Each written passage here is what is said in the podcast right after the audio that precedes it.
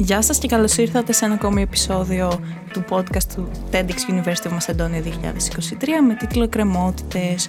Εγώ είμαι η Ξανθήπη και μαζί μου την Αργυρό. Καλησπέρα και από μένα. Έχουμε την τιμή να φιλοξενούμε τον συγγραφέα Άγγελο Αναγνωστόπουλο με μια πάρα πολύ ωραία θεματική που έχει να κάνει με την ιστορία και τους κόσμους του φανταστικού και πώς υπάρχει αλληλεπίδραση μεταξύ αυτών των δύο. Άγγελε, καλησπέρα. Καλησπέρα σας. Ε, αρχικά θα ήθελα να σας ευχαριστήσω πάρα πολύ για την πρόσκληση και την τιμή που μου κάνετε με το να είμαι εδώ σήμερα στην παρέα σας. Ε, είμαι φοιτητής του Τμήματος Ιστορίας και Αρχαιολογίας του Καποδιστριακού. Ε, είμαι στο τέταρτο έτος των σπουδών μου, γεννημένος το 2001 από ό,τι καταλάβατε. Ε, και αυτό που με τράβηξε περισσότερο στο να επιλέξω αυτή τη σχολή ήταν τόσο η αγάπη μου για την ιστορία αλλά και για τη μυθολογία κατ' επέκταση και από την άλλη πλευρά ε, το thrill και το excitement του να βρίσκω και να, να ανακαλύπτω καινούργια πράγματα είτε αυτά είναι ε, σε μορφή πληροφορίας π.χ. από την ιστορία είτε είναι σε μορφή υλικού πολιτισμού από την αρχαιολογία. Ε, όσον αφορά το συγγραφικό μου έργο ξεκίνησα να ασχολούμαι πιο εμπεριστατωμένα ε, από τότε που τελείωσα το Λύκειο όπου και ολοκλήρωσα το πρώτο μου βιβλίο, το έπος της Λάιναρ και από εκεί και πέρα είδα ότι μου αρέσει αυτό, το να είμαι στον εκδοτικό χώρο και αποφάσισα να γράψω και ένα δεύτερο βιβλίο και να το εκδώσω, το αίμα των βασιλείων, ε, μόλις ένα χρόνο πριν από σήμερα. Ε, οπότε αυτά είχα να πω. Μάλιστα, πάρα πολύ ενδιαφέροντα όλα όσα μας λες και επειδή και εμένα μου αρέσει η συγγραφή, εγώ ασχολούμαι γενικά γραφοποίηση, θα ήθελα να σε ρωτήσω το εξής. Πώς οι σπουδές σου και ποια συγκεκριμένη ιστορική περίοδος ας πούμε σε έχει εμπνεύσει περισσότερο στο να γράψεις κάποια από τα έργα σου; Ωραία ερώτηση. η αλήθεια είναι πως πιστεύω ότι ο καθένας, εφόσον ασχολείται με τη συγγραφή, είναι αναπόφευκτο το να χρησιμοποιήσει και πληροφορίες και γενικότερα εμπνεύσεις από το αντικείμενο με το οποίο ασχολείται και καταπιάνεται.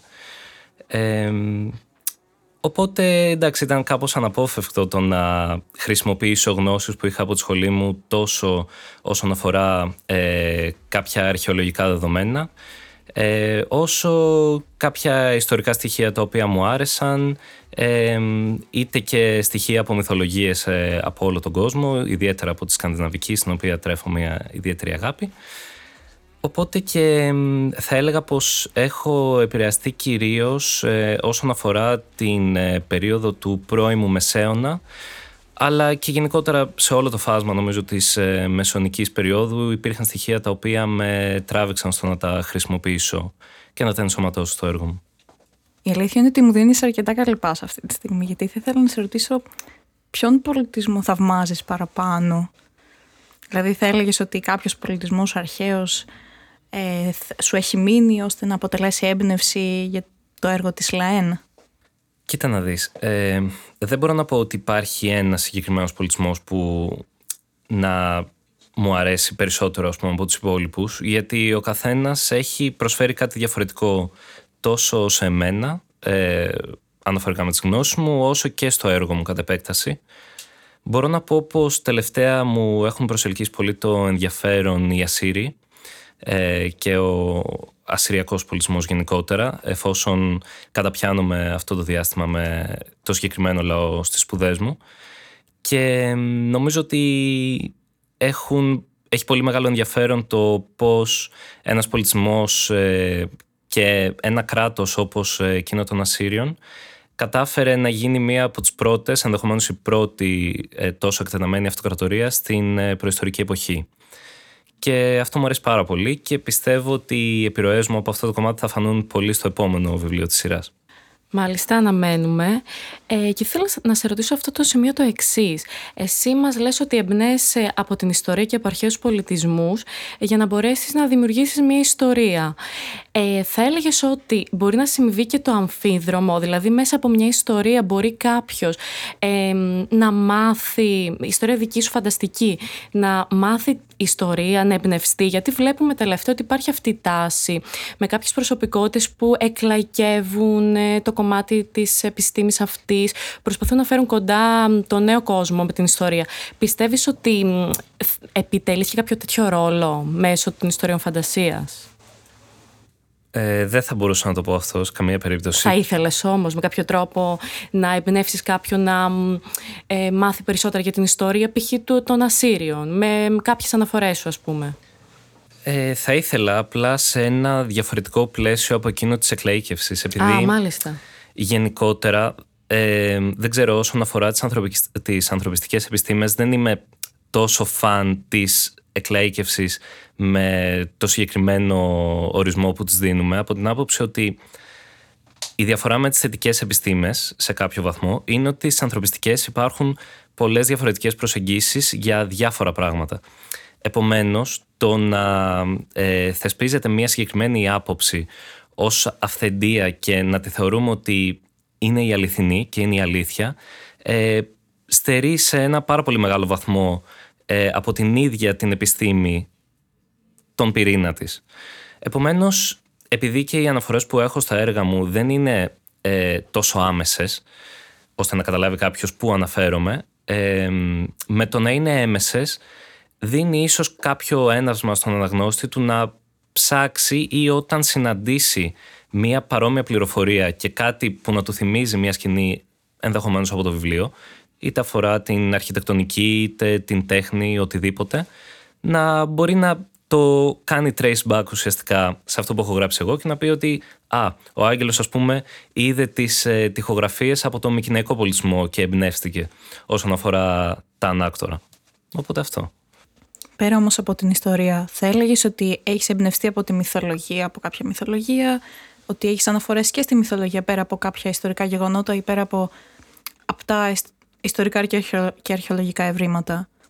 Ε, σίγουρα. Νομίζω ότι κάποιος που γράφει φαντασία δεν γίνεται να αποφύγει ε, να ενσωματώσει πληροφορίες σχετικά με γνώσεις που έχει από τη μυθολογία γιατί ουσιαστικά οι ιστορίες που μαθαίνουμε από τη μυθολογία είναι οι πρώτες ιστορίες με τις οποίες ερχόμαστε σε επαφή μετά τα παραμύθια όπου και τα ίδια τα παραμύθια έχουν ρίζες στις μυθολογίες. Οι μυθολογίες είναι πρακτικά ε, το πρώτο λογοτεχνικό με πολύ συμβατικό τρόπο, λέω αυτή την έννοια, ε, μέσω λογοτεχνίας που έχουμε συναντήσει. Από εκεί και πέρα, ε, σίγουρα έχω επηρεαστεί. Έχω επηρεαστεί πάρα πολύ και από την αρχαία ελληνική μυθολογία και από τη σκανδιναβική μυθολογία σε πολύ μεγάλο βαθμό, ε, αλλά και από μυθολογίες των ανατολικών πολιτισμών, και αυτό πιστεύω μπορεί να φανεί ιδιαίτερα στο πρώτο μου βιβλίο, στο έπος της Λάιναρ, όπου υπάρχουν ε, διάφορα κοινά στοιχεία των θεοτήτων που έχω δημιουργήσει εγώ με ήδη υπαρκτές θεότητες ε, και τις δοξασίες τους φυσικά. Οπότε ναι, σίγουρα έχω επηρεαστεί πάρα πολύ. Είναι αλήθεια ότι αυτό έχει πάρα πολύ μεγάλο ενδιαφέρον και αν κάποιος δεν έχει εικόνα του τι εστί μυθολογία και δεν το έχει αναλύσει βαθύτερα, δεν μπορεί να σκεφτεί αυτή τη σύνδεση ότι πάρα πολλά έργα και κινηματογραφικά ε, που αναπαριστώνται έχουν βάση ε, σε ιστορίες που δημιουργήθηκαν χιλιάδες χρόνια πριν. Το οποίο είναι πάρα πολύ ενδιαφέρον να υπάρχει κάποιος σύγχρονος ε, μυθιστοριογράφος ο οποίος ασχολείται με αυτό και το αναδεικνύει και να προχωρήσω και σε μια επόμενη ερώτηση. Επειδή είπες πριν για Σκανδιναβία, ε, πιστεύεις ότι υπάρχει ένα μέρος ας πούμε, που θα σε ενέπνε αρκετά για να γράψεις κάτι περισσότερο από άλλα; Κάποιο αγαπημένο σου μέρος που είτε έχεις επισκεφτεί είτε θέλεις; Ε, σίγουρα πιστεύω ότι γενικότερα ο χώρος στον οποίο βρισκόμαστε όταν γράφουμε κάτι επηρεάζει τον τρόπο που γράφουμε αλλά και αυτό καθ' αυτό που γράφουμε. Ε, επομένως μπορώ να πω πως έχω ε, διάφορες εμπειρίες από ποικίλα μέρη και κυρίως ε, όσον αφορά ε, το χωριό μου στην ορεινή Αχαΐα όπου όντας εκεί μπορώ με πολύ μεγαλύτερη ευκολία να γράψω από όταν είμαι στην Αθήνα, για παράδειγμα. Ε, επειδή είμαι στη φύση, δεν υπάρχει πολλοί κόσμος τριγύρω, δεν υπάρχει φασαρία. Ε, οπότε όλο αυτό το σκηνικό σε εμπνέει ώστε να δώσεις τον καλύτερό σου εαυτό. Από εκεί και πέρα, από διάφορα ταξίδια που έχω κάνει, για παράδειγμα στο Λονδίνο, ε, έχει επηρεαστεί ε, η γραφή μου σε μια συλλογή διηγημάτων που ετοιμάζω τώρα, ε, η οποία τοποθετείται στη Βικτοριανή εποχή και στην Αγγλία γενικότερα. Και το ότι έχω ταξιδέψει εκεί με έχει βοηθήσει στο να ενσωματώσω βιωματικά κάποια πράγματα που είδα. Ήθελα να ρωτήσω το εξής. Αν έχεις βάλει κάποιο από τα τοπία σε κάποιο από τα βιβλία σου, αυτά τα οποία έχεις δει, είπες ότι τώρα εμπνεύστηκες για να γράψεις μία σειρά διηγημάτων στη Βικτωριανή εποχή. Ωστόσο, αν κάποιος πάρει ένα έργο σου τωρινό, το οποίο έχει εκδοθεί τώρα, για παράδειγμα το αίμα των βασιλείων, θα βρει κάποιο τοπίο το οποίο να έχει εμπνευστεί, για παράδειγμα, από την Αγγλία ή από κάποια άλλη χώρα; Θα έλεγα πως ναι, αλλά δεν ισχύει. Γιατί δεν νομίζω ότι υπάρχει ένα μέρος που να το έχω ενσωματώσει ακριβώς ε, όπως είναι. Ε, σίγουρα γράφοντας έμεσα είχα στο νου μου κάποιες τοποθεσίες οι οποίες μπορεί να μου είχαν κάνει εντύπωση και να μου είχαν μείνει σαν περιοχές και σαν περιβάλλον στο νου και όχι τόσο ως συγκεκριμένες περιοχές. Οπότε πιστεύω ότι κάποιος που με ξέρει ε, ενδεχομένως διαβάζοντας αυτό που έχω γράψει να βρει τέτοια ψήγματα μέσα στο έργο που να του θυμίζουν περιοχές τις οποίες έχω ζήσει ή έχω ταξιδέψει και ούτω καθεξής. Εξάλλου και στη μνήμη μας πολλές φορές ένα μέρος που μπορεί να έχουμε επισκεφτεί πριν πάρα πολλά χρόνια το έχουμε στο μυαλό μας με κάτι που μας έχει κάνει εντύπωση. Μπορεί να το αλλοιώνουμε και να ε, βγαίνει αλλιώς και με τη φαντασία μας π.χ. στο γραπτό λόγο. Οπότε είναι λογικό και αυτό που λες. Ωραία. Τώρα, εγώ θα ήθελα να ρωτήσω και κάτι που σκέφτηκα τώρα, που έχει να κάνει λίγο με το συγγραφικό σου τρόπο. Γιατί, ας πούμε, εγώ π.χ. όταν γράφω και κάτι απλό, δεν μπορώ να. Μου είναι δύσκολο να έχω ένα task και να πρέπει, ας πούμε, εσύ, αν συμφωνήσεις με τον εκδοτικό οίκο, να το έχω σε ένα μήνα, π.χ. Θα μου ήταν κάτι πάρα πολύ δύσκολο να το κάνω, γιατί γράφω όποτε το θέλω. Αυτό το κομμάτι, πώς λειτουργεί σε σένα που πλέον ασχολείσαι επαγγελματικά με αυτό; Είμαι τυχερός σε έναν βαθμό επειδή είμαι σε έναν εκδοτικό οίκο ε, στον παράξενο ελκυστήριο που δεν υπάρχει κάποιο τέτοιο είδους deadline. Δηλαδή, ε, όποτε είναι έτοιμο το επόμενο μέρος της σειράς και εφόσον ε, θέλουμε να συνεχίσουμε τη συνεργασία μας, το εκδίδω εκεί. Από εκεί και πέρα, ε, όταν ξεκινάς να το βλέπεις επαγγελματικά, αλλάζει και ο τρόπος με τον οποίο το εξασκείς. Για παράδειγμα, όταν ε, εξέδωσα το πρώτο βιβλίο, ε, και είδα ότι υπήρχε μία απήχηση αλλά και ότι εγώ ο ίδιος ήμουν χαρούμενος με αυτό το επίτευγμα ε, το πήρα λίγο πιο σοβαρά και προσπάθησα να βελτιωθώ και εγώ σε αυτό το κομμάτι. Δηλαδή, έκανα κάποια εργαστήρια δημιουργικής γραφής, τα οποία με βοήθησαν πάρα πολύ, κυρίως σε τεχνικά ζητήματα, αλλά και στο να μπορώ να οργανωθώ καλύτερα, προκειμένου αυτό που θα γράψω να είναι αρτιότερο. Για παράδειγμα, έκανα τρεις κύκλους ε, εργαστηρίων δημιουργικής γραφής, ε, το αποτέλεσμα των οποίων φαίνεται πολύ έντονα στο δεύτερο βιβλίο μου, στο αίμα των Βασιλείων, όπου είναι προϊόν ουσιαστικά όλης αυτής της εμπειρίας που αποκόμισα από το εργαστήρι. Και αυτό μετράει πάρα πολύ.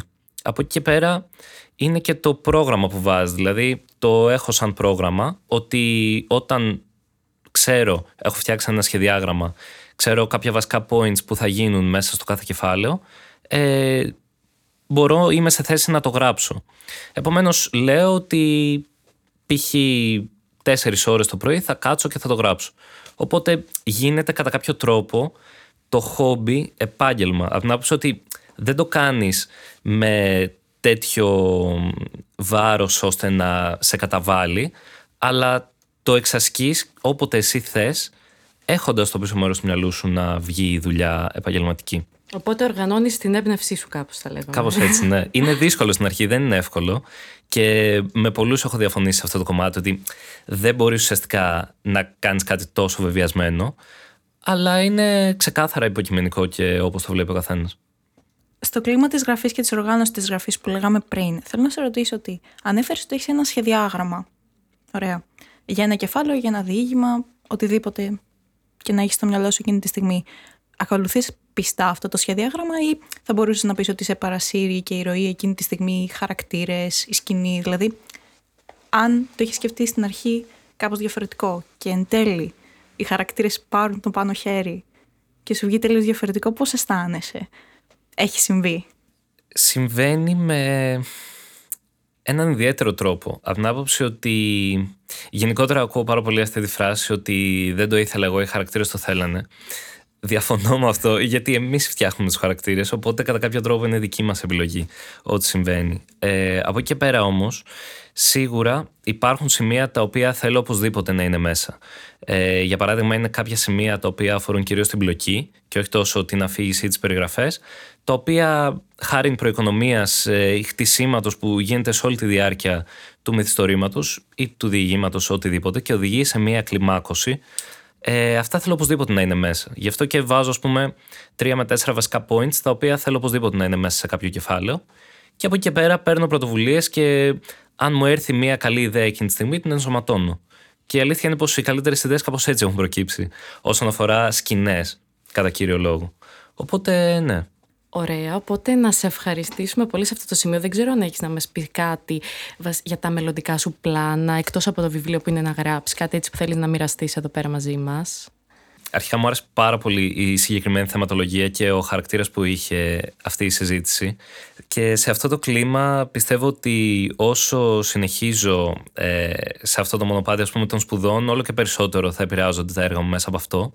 Και ενδεχομένως να μπορώ να το επικοινωνήσω και στο κοινό αυτό. Από εκεί και πέρα, όσον αφορά κάποια μελλοντικά σχέδια, σίγουρα είναι το τρίτο μέρος της σειράς, ε, της Line και του μεγαλείου της και από εκεί και πέρα η συλλογή διηγημάτων που ετοιμάζω τώρα, μυστηρίου και τρόμου σε κάποιο βαθμό. Ωραία, να σε ευχαριστήσουμε και εγώ να ευχηθώ να εμπνέεις περισσότερο κόσμο και να εμπνέσει κι εσύ αντίστοιχα. Ευχαριστούμε πάρα πολύ που ήρθες σήμερα εδώ. Ευχαριστώ πολύ, να είστε καλά. Και κάπως έτσι φτάσαμε στο τέλος του σημερινού μας επεισοδίου από τη σειρά «Εκκρεμότητες» του TEDx University of Macedonia 2023. Μπορείτε να μας ακολουθήσετε στο Spotify και στα υπόλοιπα social media του TEDx University of Macedonia 2023. Ευχαριστούμε πολύ.